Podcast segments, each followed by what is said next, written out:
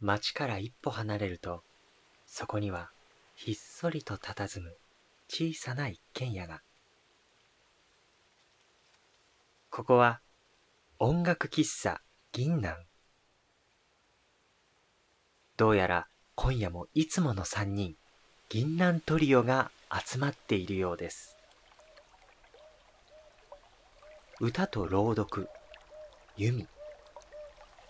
サクソフォーン、しおり。ピアノ、好み。この三人でお送りするくつろぎと音楽の時間。あなたも少しだけご一緒しませんか？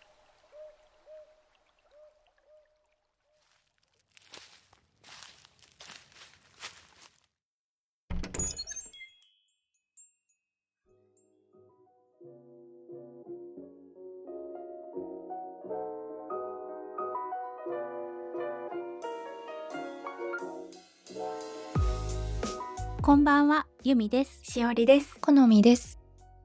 この喫茶店はもっと気軽にクラシック音楽が聴ける場所があるといいなという思いを込めて大学同期の3人で始めました。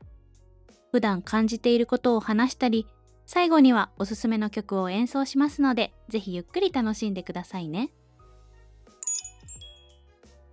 えー、6月にスタートしたこの音楽喫茶銀南の配信ですが、本日ついに10回目を迎えました。イエーイ。初めてのポッドキャストは慣れなくて毎回試行錯誤を繰り返してきましたが、えまずは10回。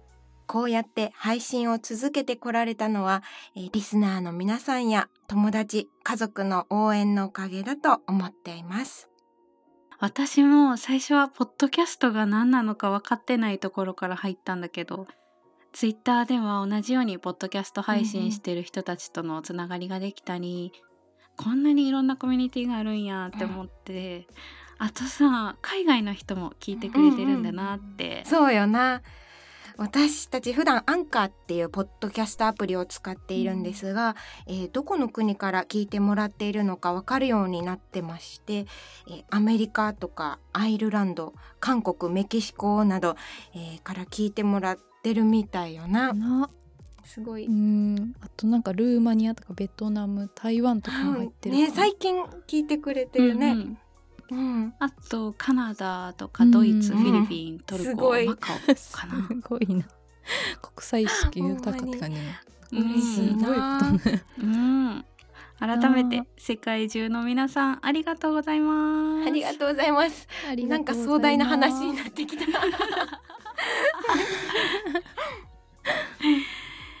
うんでね、ね、コロナ禍で起きた自粛期間をきっかけに始めてもう半年か、まあ、万全の対策をとって少しずつコンサートも再開してるみたいだけど、うん、まあ、まだまだ以前の生活には戻れないよね。うん。でもなんかもう考えると私たち今日10回目を迎えてるけど何がすごいって始めてから1回も顔合わせずにここまで来とんよ ほんまそれ。なんならさポッドキャスト始めようって話になったのも電話越しやったからさ。全然会ってないし。え元気みんな？元気よ。元気やけどね。相変わらず。ほん多分一番最近会ったの23月？うん。3月かな。かな。3月中頃に1回会ったよね。そうあった、ね、IKEA に行った。行った。そうだそうだ。ハンバーグを食べて IKEA に行った。めっちゃ食べたよな、うん、めっちゃ食べた。IKEA でも食べた。IKEA で食べた。それぶりだよ。それぶりっていうかもうずっと会ってない。うん。ね。ね。こんな長く会わないのも初めてかもぐらいの。うん。どうこのみちゃん半年経ってみて。そうねどうだろうまあ、やっと習慣になってきた感はあるかな。ちょっと役割もこう分担できてきてるし。うんなんか様子が分かってきたぐらいの感じかな。まだちょっとうんいろいろ改善点あるけど。どれくらいのタイミングで用意すれば曲が間に合うのかみたいな締め切りを作ったりとかしながらなんとか自分たちを追い立てて ついね月2回の目標をねクリアできるように。頑張ってるけど、ね、なんかあの今までの配信をちょっと恥ずかしながら聞いてみるとうん。こう私、私よりもゆみちゃんとこみちゃんすっごい喋るの上手くなったなと思う。今回思う本当に。だから私も負けないように自然に喋れるようになりたいなと。自然。これからに期待です。楽しみだね。次うん。20回目に向けてねしーちゃんがどれくらいトークが変わってるか。自分でハードルを上げてしまいました。ね、よりこうちょっと自然な部分も見せつつ、お話できればなと思います。はい。えー今日は10回目なので盛りだくさんのプログラムでお送りしますまずはこれまでにいただいたお便りのご紹介からこのお便りは一番最初に届いたお便りになります。私が日頃よりお世話になっている方からなのですが、読みますね。しおりさん、皆さん、お久しぶりです。と、はじめまして。皆さんの優しい語り、演奏を楽しく聞かせていただきました。今回は自粛中、別の場所での演奏なのですが、えー素晴らしすぎです。お話を聞くまで全く感じることなく聞いていました。また次回の演奏も楽しみにしています。というお便りなんですが、えー確か1話目を配信した当日にいただいたもので、えーリモートでの演奏大丈夫だったかなという不安が大きい中、配信を続けていくための勇気をいただきました。うんえー崎村さん、ありがとうございました。ありがとうございました。続きましてお湯のみさんからいただきましたお便りをご紹介いたします。えー、よみさんこのみさんしおりさんこんばんは。最近ポッドキャストを聞き始めて銀杏トリオさんにたどり着きました。冒頭のよみさんこのみさんしおりさんのおしゃべりに癒され曲の前のちょっとした解説や曲についてお三方が感じられたことを話されているのを聞くのが楽しいです。お三方の感性にも癒されます。私もクラシック曲が好きで幼少期から中学生まで習っていたピアノを社会人になってから再開しました。うん。特にドビュッシーやフォーレラベルが好きなのでドビュッシーとフォーレが取り上げられていてとても嬉しかったです。ただピアノの曲はよく聞くのですが歌曲はあまり知らなかったので銀杏トリオさんのポッドキャストを通して自分だけではきっとたどり着けなかった好きな作曲家の知らなかった部分を知ることができて楽しいです。ピアノと歌とサックスの絶妙な音の重なりにもとても癒されます。素敵なポッドキャスト。そして素敵な音楽をありがとうございます。次はどんな曲に出会えるのかなとワクワクしています。銀杏トリオさんを応援しています。これからもポッドキャスト楽しみにしてます。という内容でお手紙をいただきました。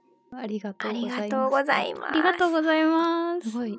ね嬉嬉ししい。いすけなんかこう、うん。いろいろ書いていただいてて。私もそう大学まで歌曲とかあんま聞いてこなかったから、伴奏する中で歌曲の楽しさを知ったりしてでその中でうん。ラベルとかドビュッシーとかフォーレとかフランスものに初めてこうちゃんと触れてすごく楽しかったからなんかそこにうん。こう共感してもらえたのがすごい個人的に嬉しかったです。うんうんうんうんうん。うん確かに。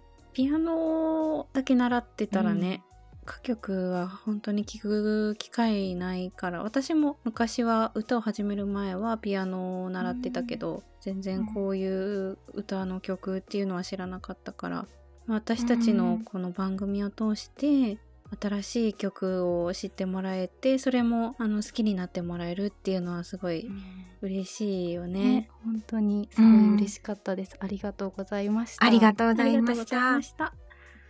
えーその他にもリクエストをくださった魚さん、伊藤さんもありがとうございます。リクエストをいただいた曲の中で、えーポッドキャストだと流せない曲もあった場合は、YouTube のみでの配信っていうのも、えー今後検討していければいいよな。そうね。あとは Facebook とか、あと Twitter 個人の Instagram なんかにもちょっとずつコメントいただくこともあってその中のお声に気になったのが1配信に2曲聴きたいっていうお声がちょっと何度か来てたりしたんだけど。うんうんうん。そうよね。うん。どうでしょう？いやー。すごい。本当にありがたいし、嬉しいお声なのですが、ちょっと今のところ月2曲を配信するペースが心の余裕を保てるのかなと思っています。ごめんなさい。ねえ。まあもし今後あれ？ちょっと月に曲うちら余裕すぎるんじゃないんか？もうぬるいんじゃないか銀杏トリオっていうちょっと段階になったら、うん。ぜひそれ以上もえ挑戦していきたいと思います、ね。頑張ろう。あ。りがとうございます。頑張ります。あ、そうだ。私たちからも、えっと、うん。皆様にあの質問があるのですが、うんこの配信をどうやって見つけたのかなっていうのが気になったので、ねえ。そう。うん Apple Podcast とか Spotify のえー検索画面で音楽とかクラシックと打ち込んでもなかなかこう膨大な番組数の中私たちの番組が検索に引っかかってうんうんこなくて皆さんどうやって見つけてくださったのかすごい気になっています。ね。何の検索ワードを打ったら出てくるのか、なんかツイッターからも来てくださってる方がいるのかな、ああ、あーそうかもね。うんまあ、個人的な興味ではありますが、教えていただけると、ちょっとここ最近の疑問が解けるかもしれないので、ぜひぜひ教えていただけると嬉しいです。お待ちしてますお待ちしてます。えーちょっと話がそれてしまいましたが、えー私たちにお便りをくださった皆様、本当にありがとうございます。ありがとうご。ざいます